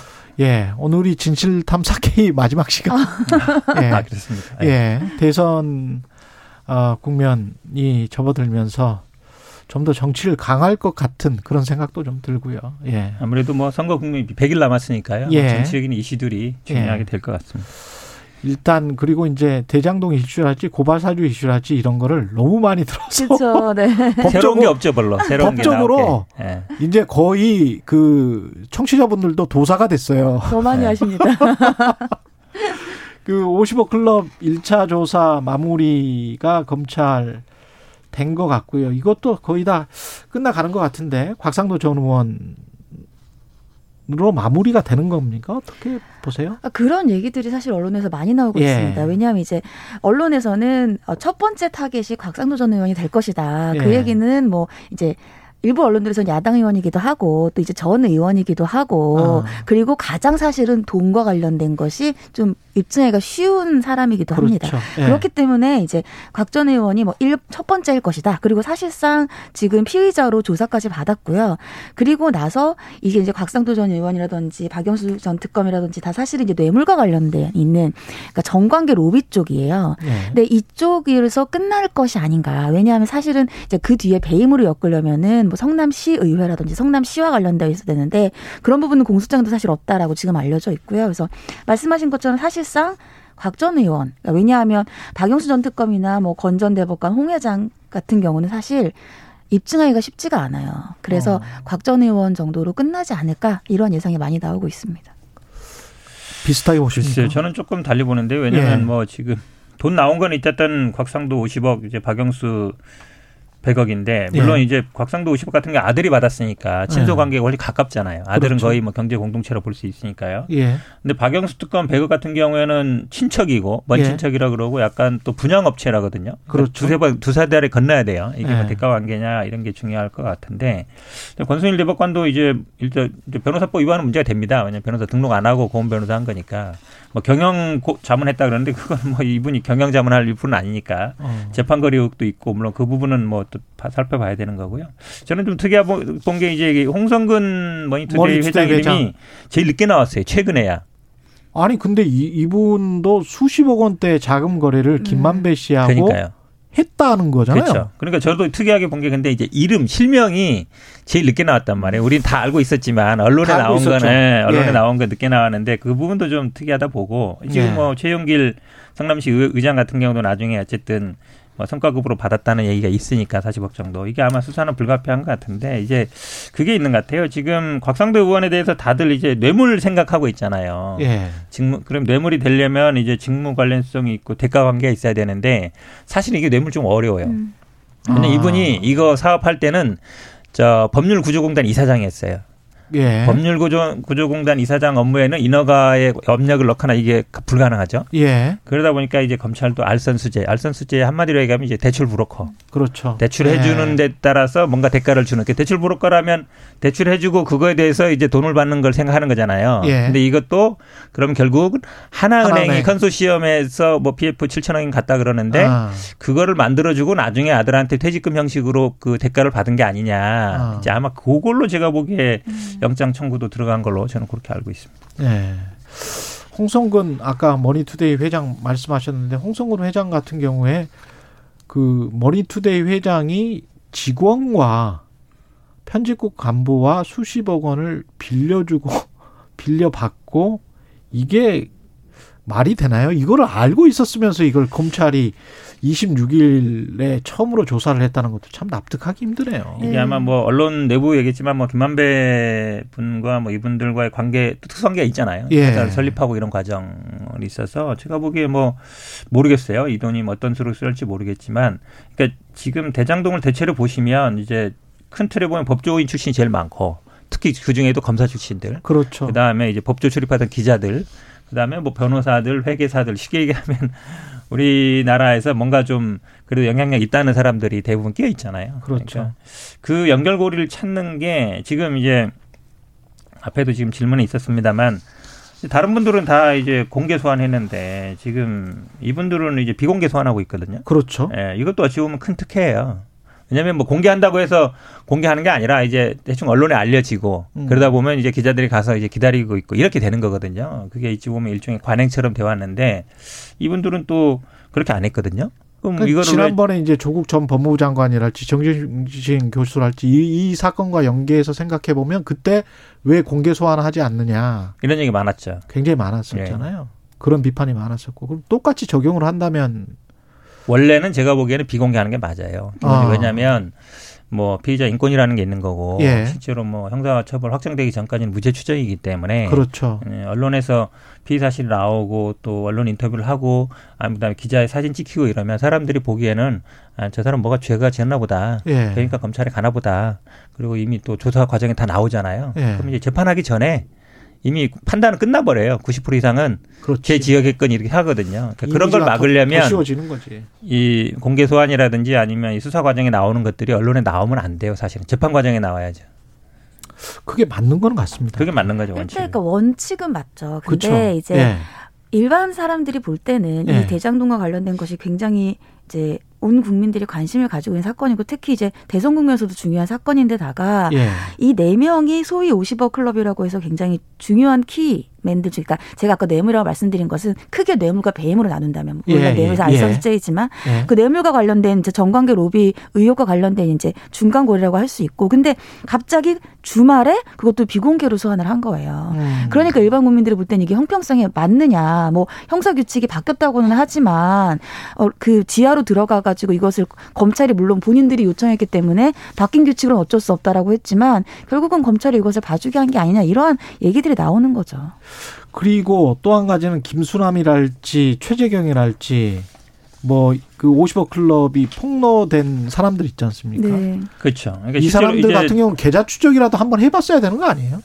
기본적으로 아마 이제 아시겠지만 이제 약속도 뇌물이 되거든요. 예. 예를 들어서 주기로 했다. 예. 지금 뭐 김만배 이런 사람들도 70억, 700억, 예. 유동규 같은 경우도 그 뇌물로 기소했잖아요. 예. 그러니까 실제로 그럼 50억 클럽이라는 게 50억을 주기로 약속했다는 거니까 어. 그 약속이 과연 얼마나 구체적인지 같은 걸 봐야죠. 실제 돈이 안 갔다 하더라도. 그렇죠. 그다음에 이분들이 또 보면은 이제 고문이라고 해서 고문료가 지급된 게 있잖아요. 그렇죠. 근데 이제 실제로 뭐 한 게 있느냐 그걸 봐야 되는 거예요. 단순히 이름만 걸어놓고 돈을 줬을 때는 그거 자체가 약간 이제 뇌물이 될 수도 있는 거기 때문에 실제로 음. 와서 뭐 고문이라는 게 와서 일을 하지는 않습니다. 일은 하지 않지만 그래도 뭐 이렇게 의견서라도 쓰고 아니면 자문을 하고 이렇게 해야 되는데 그냥 이름만 걸어놓고 돈 준 경우 그러니까 원유철 부인 같은 경우가 그게 문제가 되는 거잖아요. 실제로 그렇죠. 일은 안 하고 돈만 나갔으니까 그것도 돈을 횡령한 거고 그것도 뭐 대가로 지불한 거 아니냐 보는 거라서 실제로 봐야죠. 실제로 얼마나 구체적으로 주기로 약속했는지 아니면 실제로 나간 고문료만큼 일을 했는지 이런 걸 좀 볼 필요가 있습니다. 월 1,500, 1,200뭐 네. 이런 이야기가 있었잖아요. 근데 이제 다른 뭐 변호사 친구들도 그렇고 가령 뭐 그 검찰총장인가요? 네. 성남이었나요? 30만 원인가 받았었잖아요. 아, 그거는 시청 같은 경우에는 보통 그렇게 시청 같은 정액으로 돼 있어요. 20만 원, 30만 원. 이, 이거 같은 경우 월 1,500이나 1,200 같은 경우는 일반 변호사들은 사실은 상상을 못 하는 금액이더라고요. 그죠, 네. 이거를 정당하게 그 관행처럼 하기사 이렇게 돼 왔었는데 네. 이것도 법적으로 따지면 좀 묘하지 않습니까? 그러니까 이게 사실은 말씀하신 예. 것처럼 고문이 뭐를 하는 거냐 이제 이런 예. 건데 어 김수남 전 검찰총장이나 최진경 전 검사장이 지금 소환 조사 대상에서 제외된 이유는 수사 단서가 부족하다라고 검찰은 얘기를 해요. 그러니까 예. 사실은 50억 클럽에서의 그 중점은 그러니까 소위 대가 관계가 있는 돈을 받았느냐인데 예. 그 대가 관계가 여기에서는 좀 어떠한 증거가 부족한 것 같아요. 예를 들면 사실은 가장 증거가 많다는 곽 전 의원 같은 경우에도 대가성을 부인하고 있거든요. 본인 스스로가. 예. 그리고 지금 박영수 전 특검 같은 경우에도 본인이 직접 받은 건 없고 딸은 돈 내고 분양 받았다 뭐 이런 얘기니까 지금 이 고문에 대해서도 사실은 현 변호사님 말씀이 맞습니다. 고문료를 어떤 식으로 받았느냐. 근데 이게 고문료가 그럼 모든 고문들이 다 그 정도의 돈에 상응하는 돈을 일을 했느냐.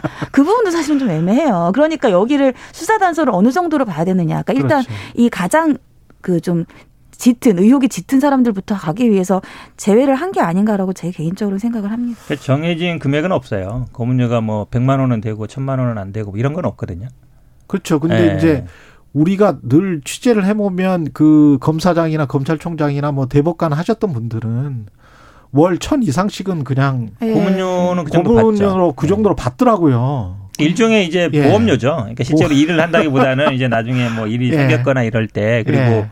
이제 제시를 할 때 상대방한테 아, 예. 우리 회사에 고문이 이런 분들이 있습니다. 그럼 상대방 보기에도 뭐 신뢰성이라든지 아 법적인 그렇죠. 문제가 없겠구나 아니면 나중에 뭐 문제가 돼도 잘 해결이 되겠구나 이제 이런 거 있는 거거든요. 뭐 그러니까 차량 제공도 하고 운전기사도 네. 제공하고 네. 그게 뭐 패키지로 이렇게 그러니까 큰 로펌 예. 같은 경우는 이제 고위 공무원 출신들을 이제 예. 그런 고문을 영입하잖아요. 그거는 예. 이보다 훨씬 더 많이 지죠. 근데 이제 예. 고위공직자 같은 경우에는 그래서 이제 어. 큰 로펌에서 모셔올 때는 이게 결국 변호사법 위반이 아니냐, 변호사가 그렇잖아요. 아닌데 로펌 에서 일을 하는 게 문제가 있지 않느냐 예. 그런 얘기들도 많이 나왔죠 사실. 그러니까. 예. 변호사 일을 안 한다 그래요. 그냥 변호사 보조한다. 근데 사실은 변호사보다 그 변은 더 많이 받습니다. 고문. 그분들이 또 그리고 사실은 아, 이- 아주 교묘하게 법안이랄지 이런데 관여를 하시, 네, 하시잖아요. 할 가능성이 있죠. 공정거래라든지 아니면 예. 뭐 국세청이라든지 아주 쉽게 얘기하면 예. 기업들이 민감한 그렇죠. 일들이 있잖아요. 이제 예. 그런 데 많이 관여를 하시죠. 우리 사회 부조리가 좀 있는 것 같습니다. 공수처와 관련해서는 이성윤 그 서울 고검장 공소장 유출 의혹에 대해서 공수처가 대검 압수수색을 재개를 했는데 이 행보는 또 어떻게 봐야 될지도 그리고 공수처가 지금 계속 절차적으로 좀 논란이 있는 것 같아요. 그렇죠. 뭐 일을. 하면서 예. 잘 못하고 있죠. 한마디로 얘기하면. 지난번에 김웅 의원 영장도 예. 기억하시겠지만 이제 김웅 의원이 관리하는 PC 일했어요. 그랬죠. 그 그걸 가지고 이제 직원, 보조 보좌관 예, 그걸. 하다 보니까 예. 뭐 김웅 의원과 뭐 금융 의원실 PC 그러면 이게 금융 의원과 보좌관과 이 연결을 시켜야 되거든요. 그러면 실제로 뭐 김웅 의원이 안 와서 보좌관이 했을 거다 이렇게 가야 되는데 김웅 의원이 관리하는 PC에 뭐 보좌관 PC는 안 들어 문- 문맥상 안 들어가잖아요. 그러다 보니까 이제 취소되기도 하고 이거 이제 이 공소장 유출 같은 경우는 근데 이제 이성윤 당시에 이제 그 뭐 수사 방해에 대한 공소장 유출인데 물론 쟁점은 있습니다. 이게 이제 네. 공소장이 공무상 기밀이냐 어. 유출이냐 유출은 맞는 것 같아요. 기자한테 예. 흘린 거니까. 어. 이제 공소장이 공무상 비밀이냐 요거는 이제 좀 논란이 될 수 있어요. 왜냐하면 이것도 지난 5년간 계속 계속 논란됐던 논란이 거죠. 왜냐하면 예. 형사 킥스라 그러잖아요. 형사 예. 정보 시스템 가면 이제 검사들은 다 볼 수 있어요. 예. 근데 볼 수 있다고 해서 비밀이 아니냐? 저는 좀 아니라고 보는 게 사실은 공소장은 피고인한테 송달이 되고 공식적으로 공개되는 거는 제 1회 변론기일 법정에서 공판기일에서 그때 공개되는 거거든요. 예. 그게 맞는데 아니면은 이제 국회에서 공개하라고 이제 요청을 하면 그 비실명 처리해서 국회에서 공개하거든요. 그럼 이제 언론에 공개되는 형태인데 이거는 이제 이 이성윤 이제 피고인인데 피고인한테 송달되기 전에도 공개돼 버린 거거든요. 어. 예, 그러니까 약간 일종의 그동안 검찰에서 관행적으로 이렇게 많이 해왔어요. 그러니까 언론에 미리 이제 흘려버리는 거죠. 예. 기자가 단독으로 딱 쓰면 예. 이제 알려지는 거라서 예. 그 동안의 이 관행 을 좀 저는 이번 기회에 조금 정리할 필요 있지 않나라고 보고 있습니다. 네, 근데 이제 공, 이 검찰에서 이게 표적 수사라고 지금 반발을 하고 있거든요. 예. 근데 저는 그게 좀 어느 정도 일리가 있다고 보는 게 이 공수처의 공소장이라든 압수수색 영장이죠. 압수수색 영장이 굉장히 허술해요. 그러니까 아. 예전에도 고발 사주 때도 마찬가지였고요. 예를 들면은 공소장에는 어느 정도 특정이 돼야 됩니다. 날짜라든지 피해자라든지. 근데 여기는 피의자 같은 경우에도 성명 불상이다. 그럼 어떤 방법으로 유출했는가? 특정하지 못하는 방법으로 유출했다. 이런 거는 그냥 내 의혹이다라는 거랑 똑같은 거거든요. 그러네요. 압수수색 영장에. 예. 여기에다 그럼 압수수색을 왜 필요한가를 법원에 얘기를 해야 되는데 세 가지가 있어요. 고발인이 진술했다, 언론이 보도했다, 수사 보고가 있다. 근데 고발인 진술은 아. 사세행이 계속해서 이제 야당 관련된 걸 고발했기 때문에 예. 고발인 진술을 좀 신빙성 떨어지고 언론 보도는 그냥 언론이 보도하잖아요. 증거가 없는 거네 지금. 마지막 세 수사. 보고인데 수사 보고가 뭐냐면 공수처가 자기들이 수사 보고한 내용이에요. 보, 자기들이 수사 보고하고 자기들이 그거를 증거로 법원에 낸 겁니다. 그러니까 검찰 입장에서는 공수처가 이게 압수수색을 제대로 하고 있느냐는 얘기가 절차뿐만이 아니라 영장에서도 드러난다 이렇게 볼 수가 있습니다. 저는 근데 이게 네. 과연 그럼 그동안 이제 이 피의 사실이 흘러가는 게 이런 식으로 되어 왔거든요. 근데 이제 대표적인 사례예요. 공소장이 흘러간다는 그렇죠. 얘기. 왜냐하면 공소장이라는 건 수사 과정에 수사 이 사람이 무슨 진술했다 이거는 이제 조사받은 사람 여러 사람이 알 수 있잖아요. 예. 본인 뭐 피의자도 알 수 있고. 근데 예. 공소장을 볼 수 있는 사람은 검사예요. 그렇죠. 물론 검찰은 제3의 검사가 봤을 수도 있지만 예. 대부분은 이제 수사하는 검사일 가능성이 많아요. 물론 다른 검사들도 근데 누가 조회했는지는 다 나오거든요. 예. 그다음에 기자한테 간간에 단독으로 보도한 기자. 그렇죠. 두 사람이 예를 들어서 메신저라는데 핸드폰을 조회보면 나오게 돼 있어요. 네. 그러면 이게 과연 맞느냐 그런 식으로 공소장이 기자한테 흘러가고 그게 네. 보도되는 거거든요. 그래서 저는 이번에 사실은 공수처가 조금 뭐 약간 허술하긴 한 것 같은데 네. 그래도 이번 기회에 사실 공수처를 만든 가장 큰 이유는 검찰의 어떤 잘못된 수사라든지 이런 걸 수사하기 위한 거거든요. 네. 관행이라든지. 네. 근데 딱 맞는 경우예요. 아. 그래서 저는 이번에 좀 제대로 수사를 했으면 좋겠다는 제대로. 수사를 해야죠. 그러니까 제대로. 제대로 해야죠. 그러니까 예. 절차 네. 같은 것들이 너무 허술하기 때문에 검찰의 수사를 하려면 검찰에 맞는 수사를 해야 될 것 같은데 일단 영장 자체도 너무 허술하고 절차도 계속해서 법원에서도 지금 이 절차가 위법하다라고 지금 결정이 났잖아요. 그래서 예. 공수처가 재항고를 한다고 했는데 사실 공수처 입장에서는 좀 굉장히 난감한 상황이죠. 법원에서도 공수처의 절차가 잘못됐다. 왜냐하면 공수처는 국힘에서 그 김웅 의원 수색할 때 잘못 없다고 계속해서 얘기를 했거든요. 근데 그랬죠. 잘못했다라고 결론이 났기 때문에 그 저는 그렇게 봐요. 근데 예. 이제 검찰이 이제 수사 대상이 되다 보니까 나오는 얘기들이 보면 저는 아마 많은 분들이 수사 받는 사람들이 아 이렇게 해야 되나? 여기 보면은 그런 얘기도 나오잖아요. 안내문. 안내문은 사실은 뭐 주긴 줍니다. 예. 근데 저는 최근에 재밌게 본 게 공수처가 압수수색 한다고 이제 검찰에 알려준 거예요. 근데 압수수색 하겠다 미리. 예. 근데 그걸 언론에 알려버린 거예요. 압수수색 한다고. 얼른 그랬잖아요. 예. 사실은 그렇게 예. 하면 안 되거든요, 원래. 그렇죠. 수- 예. 제대로 하는데 그러니까 이제 언론들이 관심을 갖게 되잖아요. 근데 이제까지 그렇게 해 왔었어요. 해왔죠. 그렇게 해왔고. 그다음에 김웅 예. 의원도 보면 안 그러면 우리가 가서 사진을 찍을 수가 있나? 그렇죠. 압수수색 할 때. 근데 그 동안은 그렇게 해온 거죠. 실제로 보면 예. 그러니까 그 피자가 알리는 게 아니라요. 예. 검찰에서 알려주는 거죠. 그래, 그 검찰이 피자가 알려줄 알려줘. 리가 없잖아요. 자기가 예. 압수수색 당하는데 알릴 리가 없잖아요. 검찰이 알려줬었죠. 그렇죠. 이제까지. 사실상 알려준 거죠. 예. 근데 이번에도 보면 이제 그런 게 보이는 거고 이제 김웅 음. 의원도 마찬가지죠. 뭐 절차적인 문제 삼고 뭐 뻔한 것도 아니라고 그러는데 사실은 일반 국민들이 수사할 때 그렇게 못 하거든요. 그렇죠. 예, 예. 항고 제항고도 그래서 뭐 수사 심의회도 열고 다 하잖아요. 절차상 있는 거. 그러니까 수사받는 사람들이나 일반인들은 보면은 좀 위축돼 있어요. 검사한테 아. 내가 수사기관에 이의 제기하고 이러면 잘못 보이면 나를 더 중하게 처벌할까 아. 이런 생각이 많이 있거든요. 정당한 이의 제기인데. 그래서 정당의 이의 제기인데 저는 그래서 이번에 이 공수처 대 검찰 수사하는 걸 보면 국민들이 아마 권리 의식이 많이 높아지지 않을까라고 보고 있습니다. 예. 오늘 말씀 잘 들었고요. 현근택 변호사 그리고 최단비 변호사였습니다. 그동안 감사했습니다. 네, 고맙습니다. 고맙습니다. KBS 일라디오 최경영의 최강시사 듣고 계신 지금 시각은 8시 47분입니다.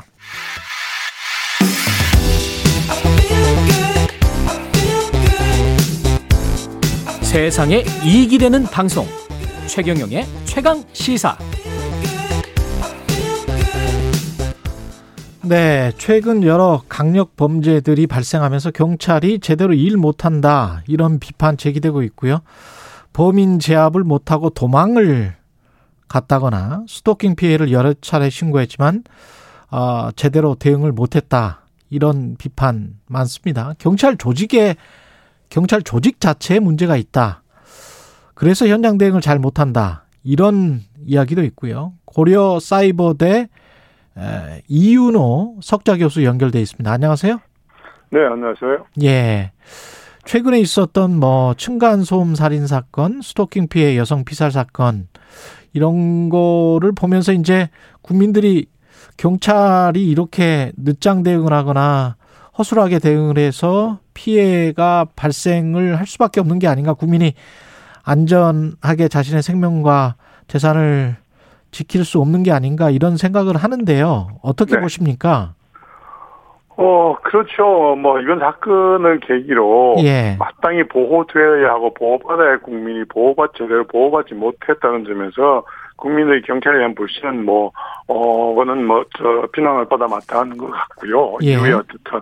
그러나 그럼에도 불구하고 사실은 이번 사건을 계기로, 그렇다면 과연 우리, 우리, 경찰은 경찰대로, 우리 시민은 시민대로, 경찰은 우리에게 무엇인가라는 어떤 그 근본적인 의문을 갖게 했고 이럴 계기로 그 근본적인 원인이 뭔가에 대한 국민적 남론의 시작을 가, 어, 가질 수 있게 하는 그런 계기도 되지 않았나 싶습니다. 예, 근본적인 원인은 뭐라고 생각하세요? 분명히 구조적인 문제가 있을 텐데.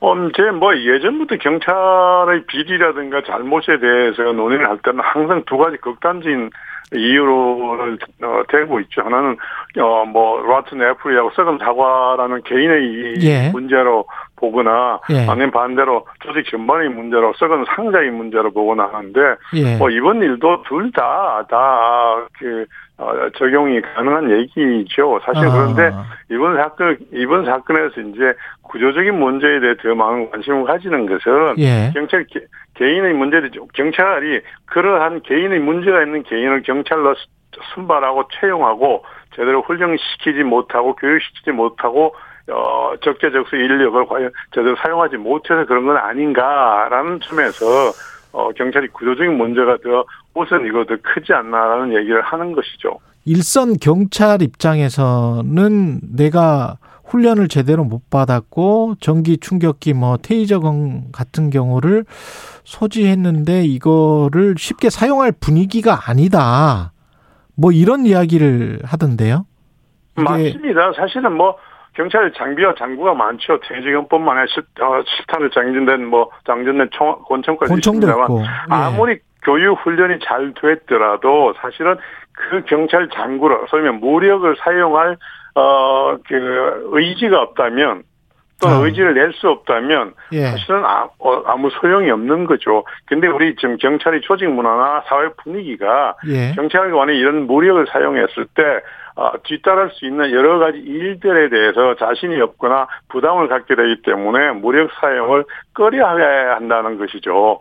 그 부분이 이제 지금 어 도마에 어, 올라 있고 실제로 어젠가요? 어 저 국회 행정안전위원회에서 어 그래서 경찰관의 어떤 합법적인 정당한 무력 사용에 대해서는 어 민형사상의 책임을 면해 면제해 줄 수 있도록 하는 그런 법안이 어 소위원회를 통과하기도 했죠. 근데 미국 같은 경우는 너무 경찰이 과하게 뭐 네. 이렇게 총기를 사용해서 문제가 되는 경우가 많았고 네. 한국 같은 경우는 이게 업무 때문인데도 불구하고 뭐 테이저건을 사용했다. 총기도 네. 아니고 테이저건을 네. 사용했는데 소송을 당하거나 뭐 경찰 때문에 다쳤다. 그래서 민사적으로 뭐, 뭘 물어내라 이런 경우도 있습니까? 어, 있죠. 예를 들어서 뭐, 예. 그, 어, 아동 학대 사건에 개입한 경찰관이 예를 들어서 어, 그, 피해, 아, 학대받은 아동을 뭐, 강제로 떼어낸다든가 이랬을 경우에 부모가 뭐, 직권 남용이라든가, 어, 뭐, 약취 유인이라든가, 어, 아. 이런 명분으로 그 소송을 제기하기도 하고요, 실제로. 예. 또, 어, 법 집행 과정에서 있을 수 있는 재산상의 손상, 손실이라든가 신체적인 손상에 대해서도 민형사상의 문제를, 어, 가지고 소송을 받는 경우들이, 어, 왕왕 일어날 수도 있죠. 그래서 뭐, 음. 뭐, 어, 경찰에서도, 어, 해당되는 그런 보험을 들기도 하고 하고 합니다만 그럼에도 불구하고 그런 사건이 있, 었고 또 어, 아무런 문제가 법률적 문제가 없었다고 하더라도 해당 경찰관에게 인사상의 이익이 될 일은 없잖아요. 예. 그래서 개별 경찰관들이 극히 무력 사용을 꺼려하는 그런 분위기가 팽배한 거죠 조직적으로. 게다가 이제 실무랄지 현장에서 왜냐하면 사고나 뭐 이런 거 나중에 심할서 쓰는 일이나 뭐 이런 일이 있을 수가 있고 진급도 훨씬 더 늦다. 실무 그렇죠. 쪽 현장 쪽에 있는 사람들이 아예 그냥 내근 부서 하면서 뭐 정보 파트할지 이런 쪽 하면은 훨씬 더 진급이 빠르다. 뭐 이래서 아예 기피를 해버린다며요. 그렇죠. 제가 아까 말씀드렸지만 그러면 예. 경찰 사명감이 뚜렷한 사람을 선발하고 채용하고 제대로 교육 훈련 시켜서 그런 사람을 현장 가장 유효 적절하게 사용 활용하고 있는가 예. 그러면서 어 쉽게 우리가 그렇다라고 대답하기 쉽지 않은 게 현실이고요. 예. 실제 그 이유는 여러 가지 있습니다만 우리 경찰 조직이 지금 계급이 11개가 있어요. 너무 많아요. 그러다 아. 보니까 어, 현장에서, 현장 일선 경찰에서 민생 업무를 담당하는 사람은 어, 사람들이 많지도 않으면서 그 사람들도 어, 일보다는 사실 자신 승진에 매달려야 하는 일인 입장이 된단 말이에요. 네. 그래서 이런 것들 실제로 이제 그 인력 운영에 크게 작용을 하죠. 그러니까 우리 한국 경찰은 지금 내근 비율이 많고 계급 많다 보니까 내근 비율이 많고 어, 어 그래서 일선 지구대 인력이 늘 부족하다고 그러죠. 사실 그런데 전체적으로 보면 우리나라 경찰은 1인이 담당 국민 수라는 그 기준을 놓고 보면 선진국 수준에 모자라지 않아요. 문제는 어, 인력을 효율적으로 활용하지 못한다는 게 문제고 예를 들어 이런 거죠. 본청이나 어, 지방청 같은데 어, 지원 인력이 너무 많은 거죠. 사실은. 그래서 그러면 우리 말로 이런 얘기죠. 아, 도둑은 누가 잡아? 예. 일선 경찰관이 가장 많아요. 그래서 입은 그렇죠. 저는 개인적으로 그렇습니다. 입은 경찰관은 누구나 어, 일선에서 어, 방, 저, 저, 인생 치안에 다 전념하고 지원부서나 행정인력은 민간화하는 것이 옳다는 생각을 하고요. 아. 그러기 위해서는 경찰관들이 진급에 목매달지 않아도 될 수 있을 정도로 계급 수가 지금 뭐 11개에서 한 5개나 6개 절반 정도 줄여야 되고 또 하나는 아, 그러다 보니 우리 경찰 조직이 지금은 첨탑형 뭐 어떤 압정형이라고 그렇죠. 그래요. 예. 근데 이 조직은 부채살 모양이 돼야 됩니다. 아. 한 다섯 개, 여섯 개 계급이 넓게 퍼져 있는 부채살 모양이 돼서 어 이런 결제 라인은 거의 어, 줄어들고 대신에 일선 영 일선 인력은 굉장히 많아지는 이런 조직 구조를 바뀌어야 되고요. 또 아까 지금 말씀하셨습니다만 어, 내근 특히 어, 그 본청과 지방청 가까이 있어서 승진이 좋다. 예를 들어서 인사권자인 눈에 자주 보이는 사람이 예. 하기 쉽겠죠. 예. 그러니까 어, 지구대 근무자들이 뭐 신임이라든가 또는 뭐 어, 그, 정년을 얼마 남지 않는 예. 그런 사람들이라든가 이런 사람들 주로 있다라는 현, 일선 경찰관들이 하소연이기도 해요. 관료주의 어, 문제. 보면 예. 그래서 우리가 여기까지 듣겠습니다. 고려 사이버대 이윤호 석